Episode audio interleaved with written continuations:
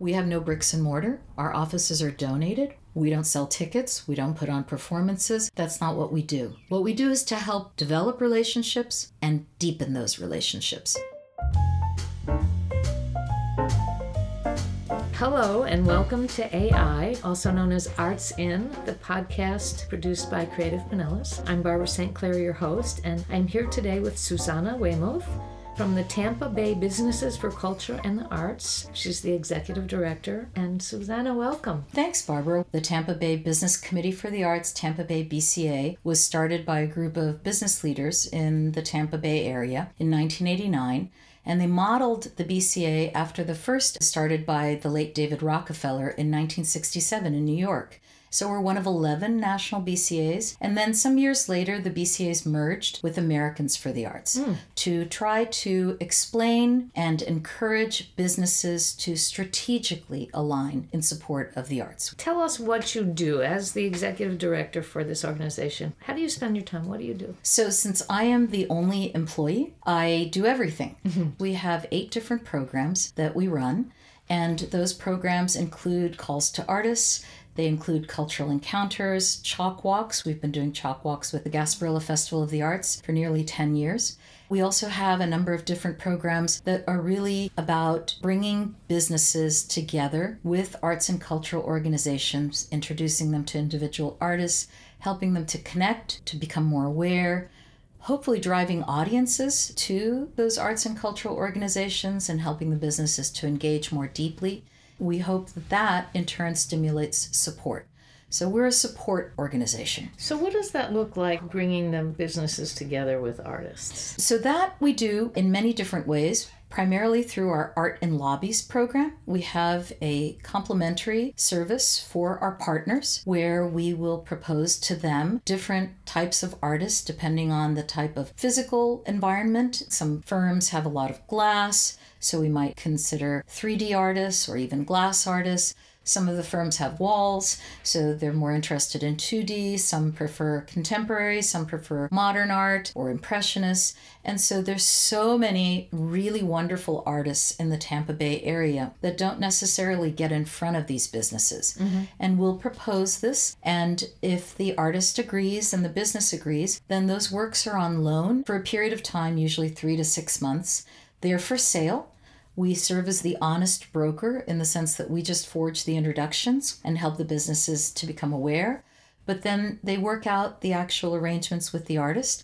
The artist gets 100% of the sale, and the business might decide to buy the artworks or one artwork, or one of their clients might come in and say, Wow, that's gorgeous. Who's that by? Mm-hmm. And so it really helps to inform a very broad audience. And then we can also arrange around those artwork loans cultural encounters mm-hmm. with the artist where the firms can use it to let their employees know what they're seeing and living with on a day to day basis, invite their clients there's a movement right now in terms of health and wellness that is focused very much on surrounding yourself with art for stimulating dialogue and discussion and beautifying your environment and just helping people to come in contact with something that represents creativity and hopefully spurring that in themselves. So, how do you find your artists and how do you find your businesses? Our partners come to us partly, and partly we seek them out because we feel that it's important that they become aware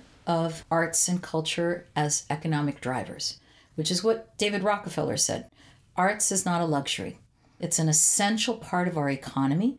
There are many reports and studies that prove this, how many dollars go back into the economy.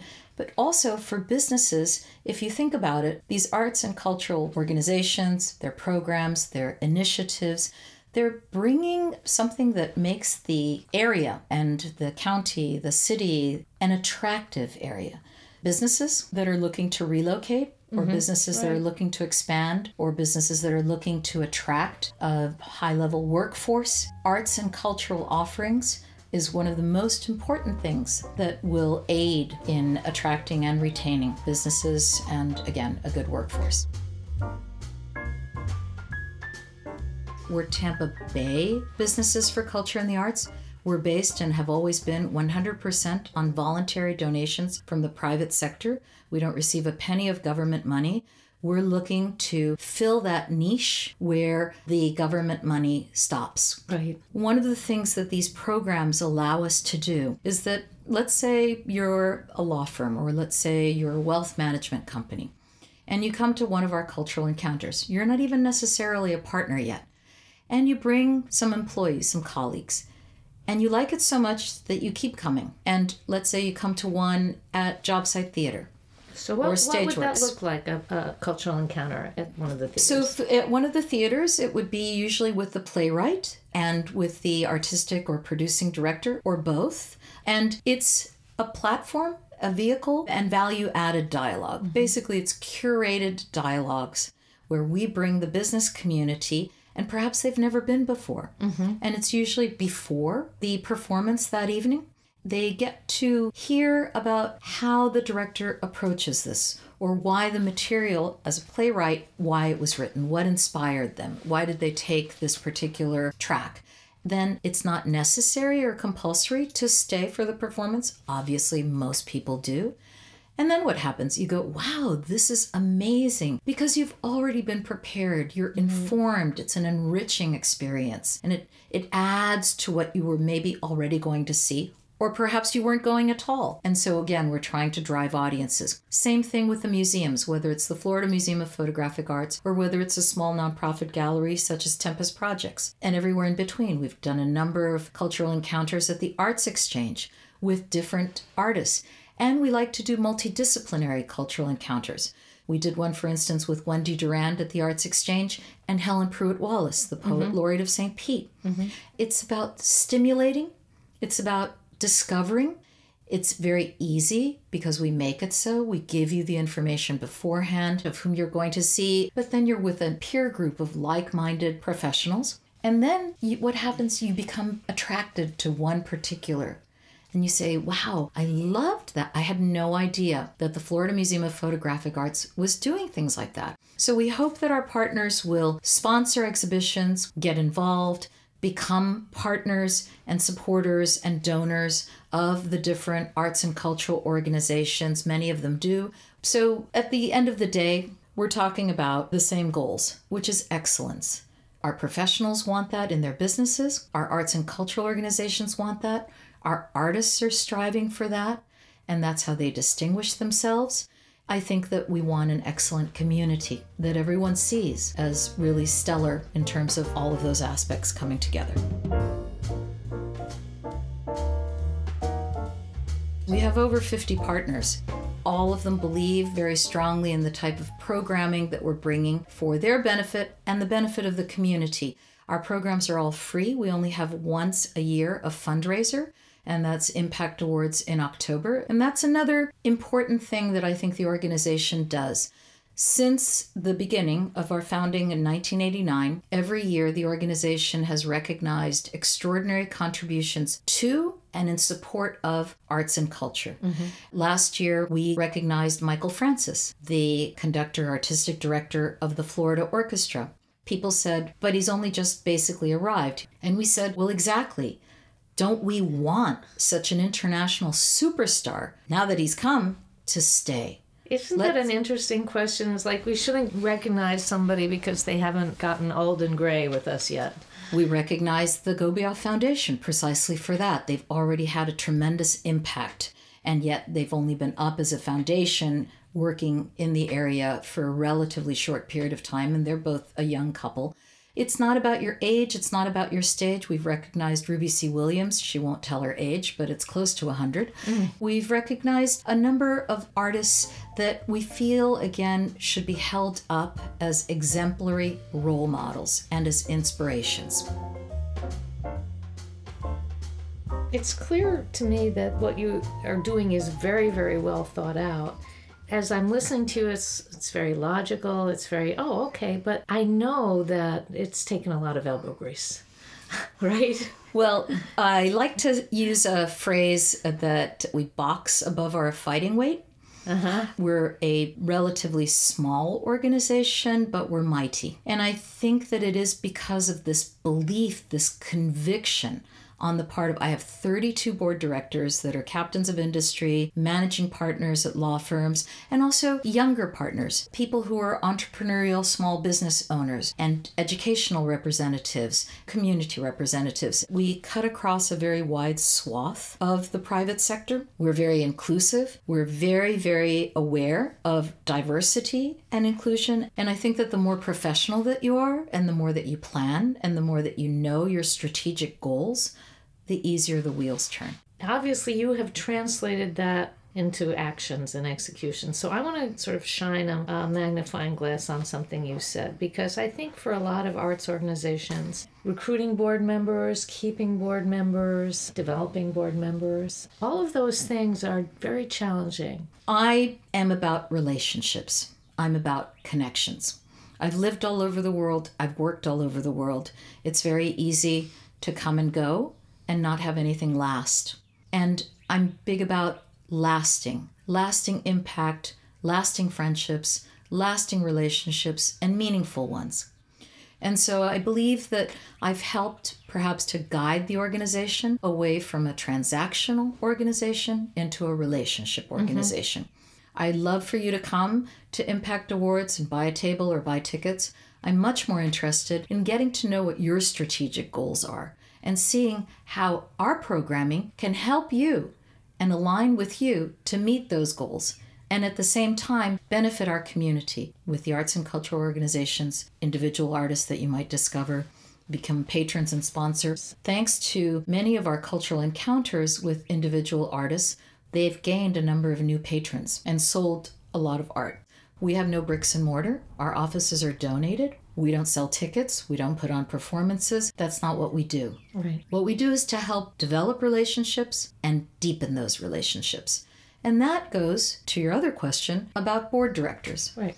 How do we attract them? We have a nominating committee. So each of our board directors assists in identifying potential candidates, but then those go to the nominating committee and they're fully vetted. And those people, in turn, are invited, if they haven't been already, and usually they have, to our events. And then we begin to get to know what are their reactions. What do they think? Whether it's our scholarship awards ceremony in May, whether it's impact awards in October, whether it's cultural encounters throughout the year. And perhaps they say, wow, I had no idea that the Tampa Museum of Art was doing this or this was possible at the Arts Exchange. So we're helping them to discover, and along the way, we're discovering what their passions are, what their interests are, and what the possibilities are in terms of their firms and support or individual support. We take all kinds of support, not just financial contributions, but also in kind and sometimes a combination thereof. So I think that it's about learning, leaving yourself open trying to welcome people that may have new ideas that haven't necessarily served on a board before, but we're going to train them and we're going to train them really well. And by the time that they our board terms are initially for 3 years, they are renewable. Some people have served on the board for a long time, some have just started, some have gone away, some have come back, some rotate within their firm and say, all right, now we'd like to give an opportunity to someone else within the firm. So I think that our board directors, by the time that they have been with us for a while, are very much better prepared, if you would. We encourage them that if they are getting to know an arts and cultural organization that particularly appeals to them, we say, we'll, we'll back you on that, whether they have to leave our board or can stay on both. So you almost see yourself as almost like a boot camp for for potential directors. We hope it's a little more enjoyable than that. Uh, there is okay. a lot of booze and food involved in our cultural encounters. Right. it's not it's not it's not all governance practices and PowerPoints. But yes, I, I, I think that we're all on this journey of learning, becoming better people, better board service, becoming better citizens of our community, and making greater and more impactful contributions. The drastic, disastrous cuts that occurred last year to the arts and cultural budget we certainly are all going to do our very best to bring that case forward to the attention of legislators And from that point of view, I think that this is another aspect of being part of Americans for the Arts, which is the advocacy. And they are excellent at providing information, one pagers that can sum up, and you can even then drill down on their website by county. They even help you identify who your legislators are, Yeah. depending on where you live and work.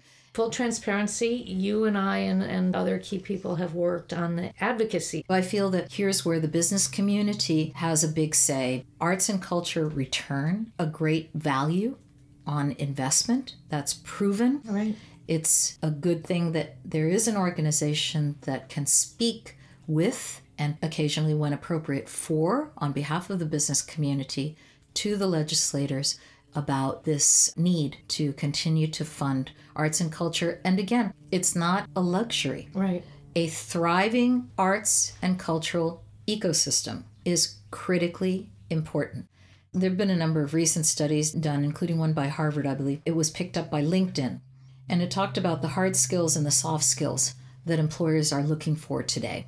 And the top soft skill is creativity. So you're not going to be creative if you're sitting in your cubicle all day long. Even if you have an open office that now people are saying is not so good necessarily. But wherever you're working, if it's got art on the walls or standing on pedestals, bringing artists and poets or dancers, because let's not just stick with the visual arts, we cover all the arts, bringing them into your office, letting you explore that aspect, setting up something that's super easy where you go after work with people that you know, able to meet new people. It's great networking at a museum, an art gallery, a performing arts center such as the Straz for the Florida Orchestra, at a theater, any of those things and beyond. If you do that, then again, you are bound to be more stimulated. And that's going to spark, hopefully, hopefully those dialogues are going to spark those creative skills and ideas. You know, I think sometimes it's easy to lose track of how many jobs are arts related jobs. All artists, basically, most artists, are self employed. Right. That makes them small business owners, Right. even if they're one. But some artists, such as Mark Aeling, I believe that he employs sometimes up to eight, sometimes beyond that, artists. They're local artists and all different types of artists. And so that is a small part of this engine that is the arts and cultural aspect of our economy. And certainly tourism. There's no question that the arts attract tourism. Full disclosure, we all know that my husband designed the Dali Museum and the James Museum and the Hazel Hough Wing and Conservatory of the MFA. But let's just take the Dali because I think that it is very much featured in a lot of the advertisements. When I get my Sunday New York Times and I open the magazine, Right. and it's the travel magazine, invariably, when you see Visit St. Pete Clearwater, you see the Dali. Why? Because it's already become a symbol and people flock to it from all over. You visit the Dali and you see a lot of your neighbors, but you also hear all of these different languages, and it's clear that they're visitors from overseas. So I think that that's a big part of an identity of who we are is our arts and culture right now Janet Echelman is coming to the Sure. pier tbbca recognized Janet Echelman in 2016 with an impact award Wow. and helped to have her become better known with the business community as well as with the city government. That's where the mayor gave her at our Impact Awards at the Mahaffey Theater that year the key to the city and proudly announced before 400 business leaders that St. Pete was one day going to have a Janet Echelman. And here we are, it's about to come to fruition. And I believe it's over a million dollars was raised from the private sector to pay for the Janet Echelman aerial sculpture. So that's where I see TBBCA mm-hmm. having a part of this meaningful impact of getting businesses raising awareness and getting businesses to then come in with stronger support. Since 2008, the late Charlie Henschel that year started our Art Stars Scholarships program. Each year, we give out six scholarships or more in six performing and fine arts disciplines. So that's dance, theater, instrumental music, vocal music, visual arts, and literary arts. We offer them to juniors and seniors throughout Pinellas, Hillsborough, and Pasco County. If you're a junior, we'll hold on to it for a year. Oh. When you're a senior, you graduate, and it's for higher education in the arts. We pay the conservatory, college, or university directly to help defray your tuition expenses. Mm-hmm. This is a hugely impactful program, and it's also beginning to recognize superstars, future stars That's fun, in their it? each thing. For instance, our first vocal music recipient in 2008, Siobhan Monique, studied classical music and voice and composition at USF, has gone on to Broadway in New York, is now back home here in St. Petersburg, and she came and performed at our Impact Awards. Mm-hmm. How wonderful was that to say this was our first ever scholarship recipient? And she knocked their socks off. Everyone was on their feet, just raving, and still are about her.